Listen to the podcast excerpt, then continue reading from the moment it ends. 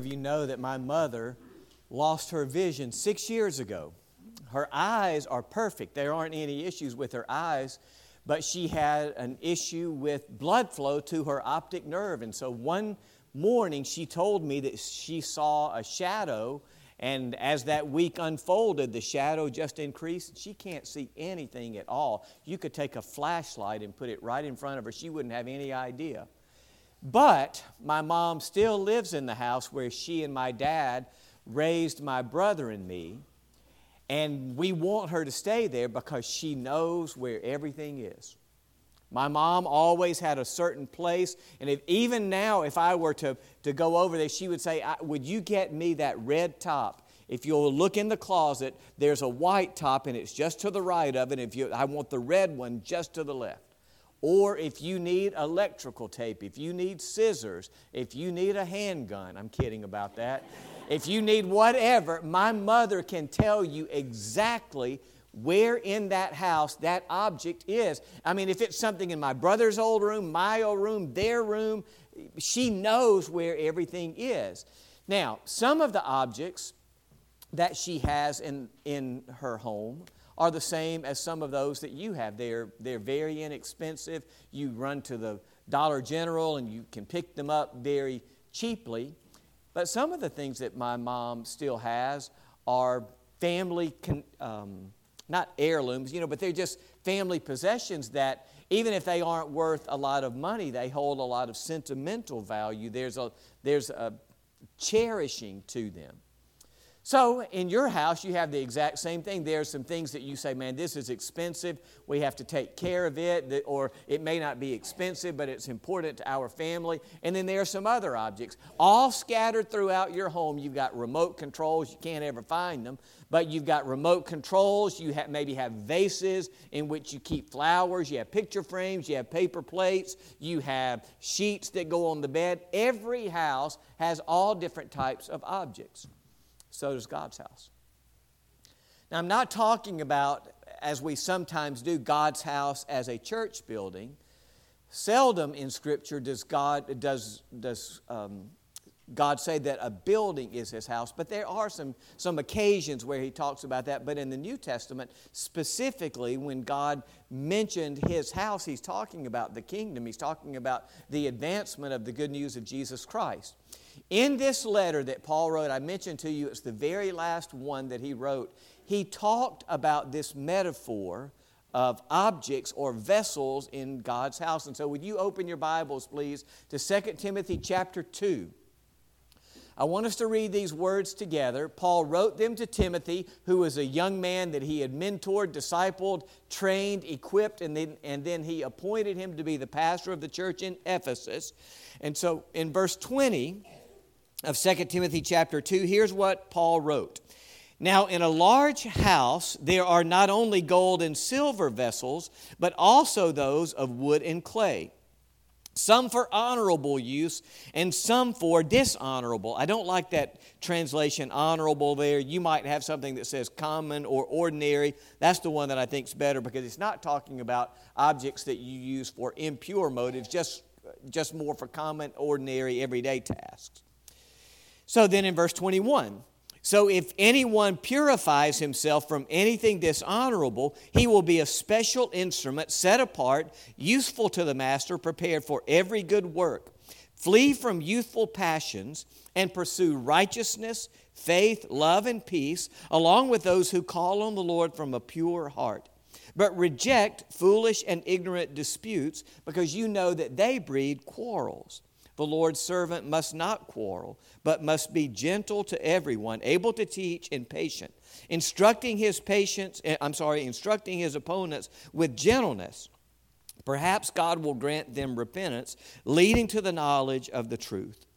Then they, will, then they may come to their senses and escape the trap of the devil who has taken them captive to do his will. Paul talked about the various objects that God has in His house. And just like we have objects that are paper plates, forks, remote controls, sheets on the bed, every object has a use. In God's house, every vessel, every object that God has is it has a use, has a purpose. So let me share some ideas from this uh, from this passage before we take communion together. First, God has all types of objects in His house. In verse 20, Paul said, Some of what God has in his large house are gold and silver vessels, but also there are some of wood and clay. The diversity of how God made us, the, the way that He put us together, each one of us has a unique mix of uh, personality, traits, characteristics, abilities, passions, desires, gifts. None of us is identical to another because God specifically made us according to His design so that we can fulfill the specific purposes that He has for our lives. Let me use this as an example. This is a summer season, and you may do a lot of traveling over the summer. Let's imagine that you are going to leave Wednesday, not during vacation Bible school. Let's imagine that you're going to leave Wednesday on a week long trip. And before you leave town, you run to one of our McDonald's and you get a quarter pounder with cheese, and then you load up and you head out on your vacation. Suppose that you're going to make a big circuit of the United States, and your first stop is Atlanta, Georgia, and you stop at a McDonald's in Atlanta, Georgia, if you order a quarter pounder with cheese, then it is going to taste exactly the same as the quarter pounder that you had in Columbus. And then suppose you dip down into the state of Florida. Maybe you go down to Tampa, Florida, and you stop at a McDonald's there and you order a quarter pounder with cheese. It will taste identical to the one that you had in Atlanta and the one that you had in Columbus. And then say you go north and you start making your way into South Carolina, North Carolina. You loop over into Ohio and Iowa, and then you come back. And all along the way, at every meal, you stop and get a quarter pounder with cheese at McDonald's, every single one of them will taste exactly the same. All of McDonald's have this trait their food tastes the same everywhere you go, and their ice cream machines do not work. It's some, it, you just know that it is going to be the case. The reason that every quarter pounder with cheese tastes the same is because that's the way McDonald's wants it. They want you to be able to count on the, the same taste everywhere that you go so that you know what you're getting. And so, somewhere in this world, Alaska, wherever, they have this big frozen something that has these little discs of something. And they ship them out to all of their restaurants, and all they do is heat them up because they're identical. But if we were to load up and go over to West Point, my hometown, and we were to go just north of town to Stafford's Big Burger, if you were to get in line and order a cheeseburger, and then you were to go the next day and order a cheeseburger, they would not taste the same. In fact, if you were to get in line and order a cheeseburger, and the person right behind you in line were to order a cheeseburger, those two cheeseburgers would not taste identical, even though they were ordered within seconds of each other. Because Stafford's doesn't have this big warehouse somewhere with frozen patties of something. They go to the grocery store early that morning and they purchase ground beef for what they're going to need for the day and then when someone orders a, orders a cheeseburger, they scoop some ground beef out, they start forming it, and then they put it on the little griddle, and it is cooked with their own seasoning. It's made uniquely. You are made uniquely. No person here is an exact duplication of anyone else. We may have some similarities. There may be some things that we share in common. There may be some things that you say, man, you're, you're a lot like me in that, but none of us is identical to anyone else. Because God says, when I am using the objects in my house, when I'm using the vessels in my house, I've got some gold ones, some silver ones, some wood ones, some clay ones, and I have specific purposes for all of them. Individually tailored to who those people are. And so, it's important for us then to say, God, what are your plans for me? God, what, what do you want to do in me and through me? God, I am an object, I am a vessel in your house. And so, how do I serve you well? There's a second idea that Paul mentions here. It's down in verse 21. He said that for us to serve God well, we have to be pure. If you look there in verse 21, he says, So if anyone purifies himself from anything dishonorable, he will be a special instrument, set apart, useful to the master, prepared for every good work.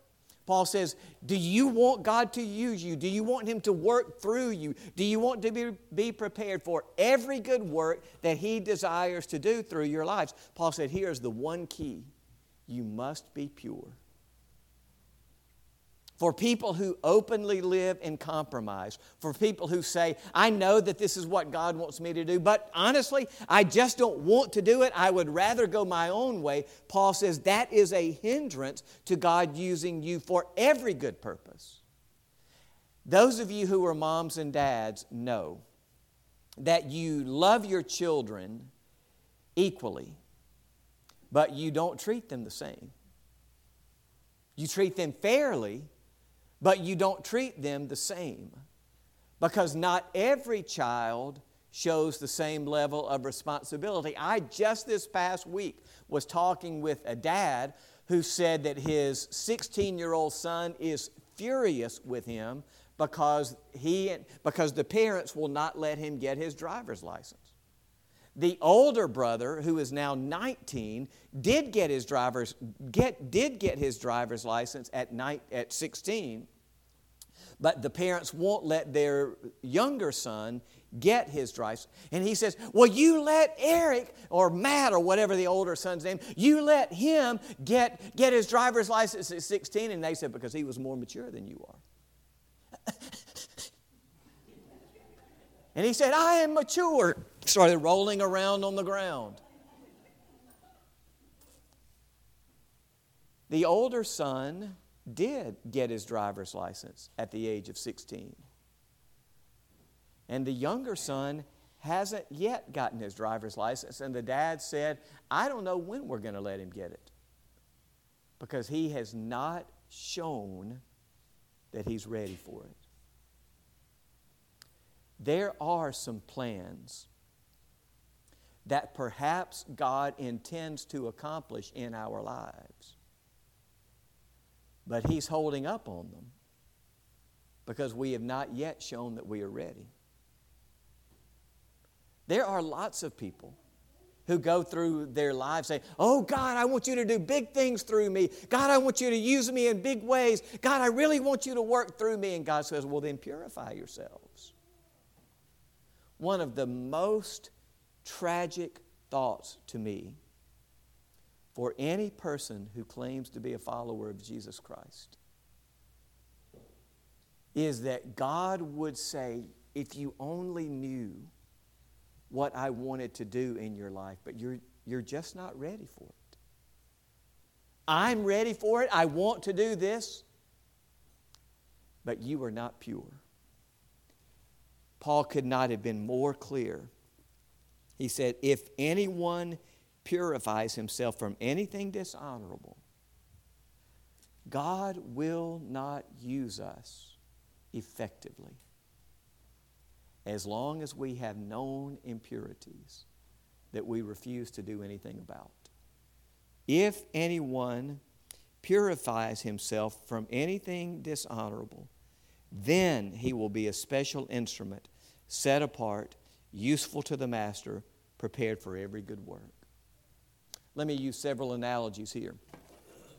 If you have played or do play on some sort of athletic team, let's say you're a basketball player, on the basketball court, you don't have five point, guard, point guards playing at the same time. You don't have five centers playing at the same time. You don't have five forwards playing at the same time. You need a diversity of those types of abilities. You need some short people who can shoot, you need some tall people who can rebound. You have a diversity of people on the court. If you're a baseball or softball player, you don't have nine pitchers on the field at the same time. You don't have nine catchers on the field at the same time. You don't have nine first basemen. You have one of each position out on the field with their diversity, filling their, those particular roles. If you're a musician, if you're in a band, you don't have all trumpets on the field. You don't have all clarinets on the field. You don't have all drummers on the field. If you were in a, you know, in a worship band, you don't have all lead guitarists. You don't have all drummers. You don't have all bassists, bass players, although some people say bass players aren't musicians. And so you have different types of things going on, but the diversity of the, the vessels, the objects, has one thing in common they have to be ready to do their jobs. No matter which position they fill, they must be able to do their jobs. And God says, That's what I've got.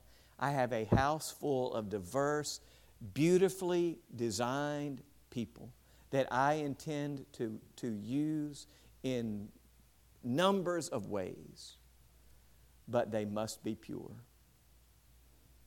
They must say, lay before me, God says, anything that prevents their serving me effectively.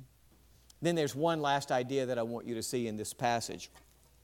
And it's really an application of verse 21. It's, it's how do we put this into practice in terms of purifying ourselves. Down in verse 22, Paul said, So flee from youthful passions and pursue righteousness, faith, love, and peace, along with those who call on the Lord from a pure heart. One of the ways that we purify ourselves is we begin taking stock of our lives, we begin evaluating. If you're really bold, you ask, we ask someone who is close to us and, and ask them to hold us accountable. Is there anything that you see in me that is inconsistent with how I am supposed to live as a follower of Jesus Christ?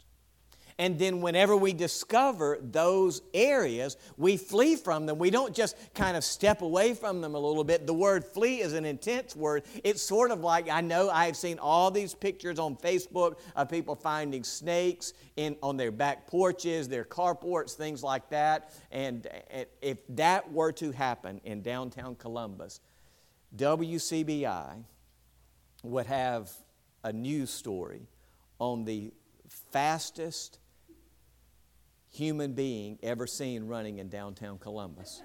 And I, look, I'm going to tell you, I've seen lots of people running from crime scenes in downtown Columbus, but they would not be running nearly as quickly as if I walked up and there was a snake. What Paul says here is Timothy, don't just say, oh, that's something that I should avoid. I, I probably need to get away from it. I, I, I don't need to do that. Paul says, run as fast as you can. Flee it. There are people in this room wrestling with areas of life that you know this does not please the Lord. Flee it. Get away from it. Don't, don't say, I, I probably should. Paul says, get away from it. And then he says to run just as fast toward what we know we need in our lives. Don't just flee the youthful passions. He says, pursue righteousness, faith, love, and peace along with those who call on the Lord from a pure heart. Nobody ever gets somewhere by accident.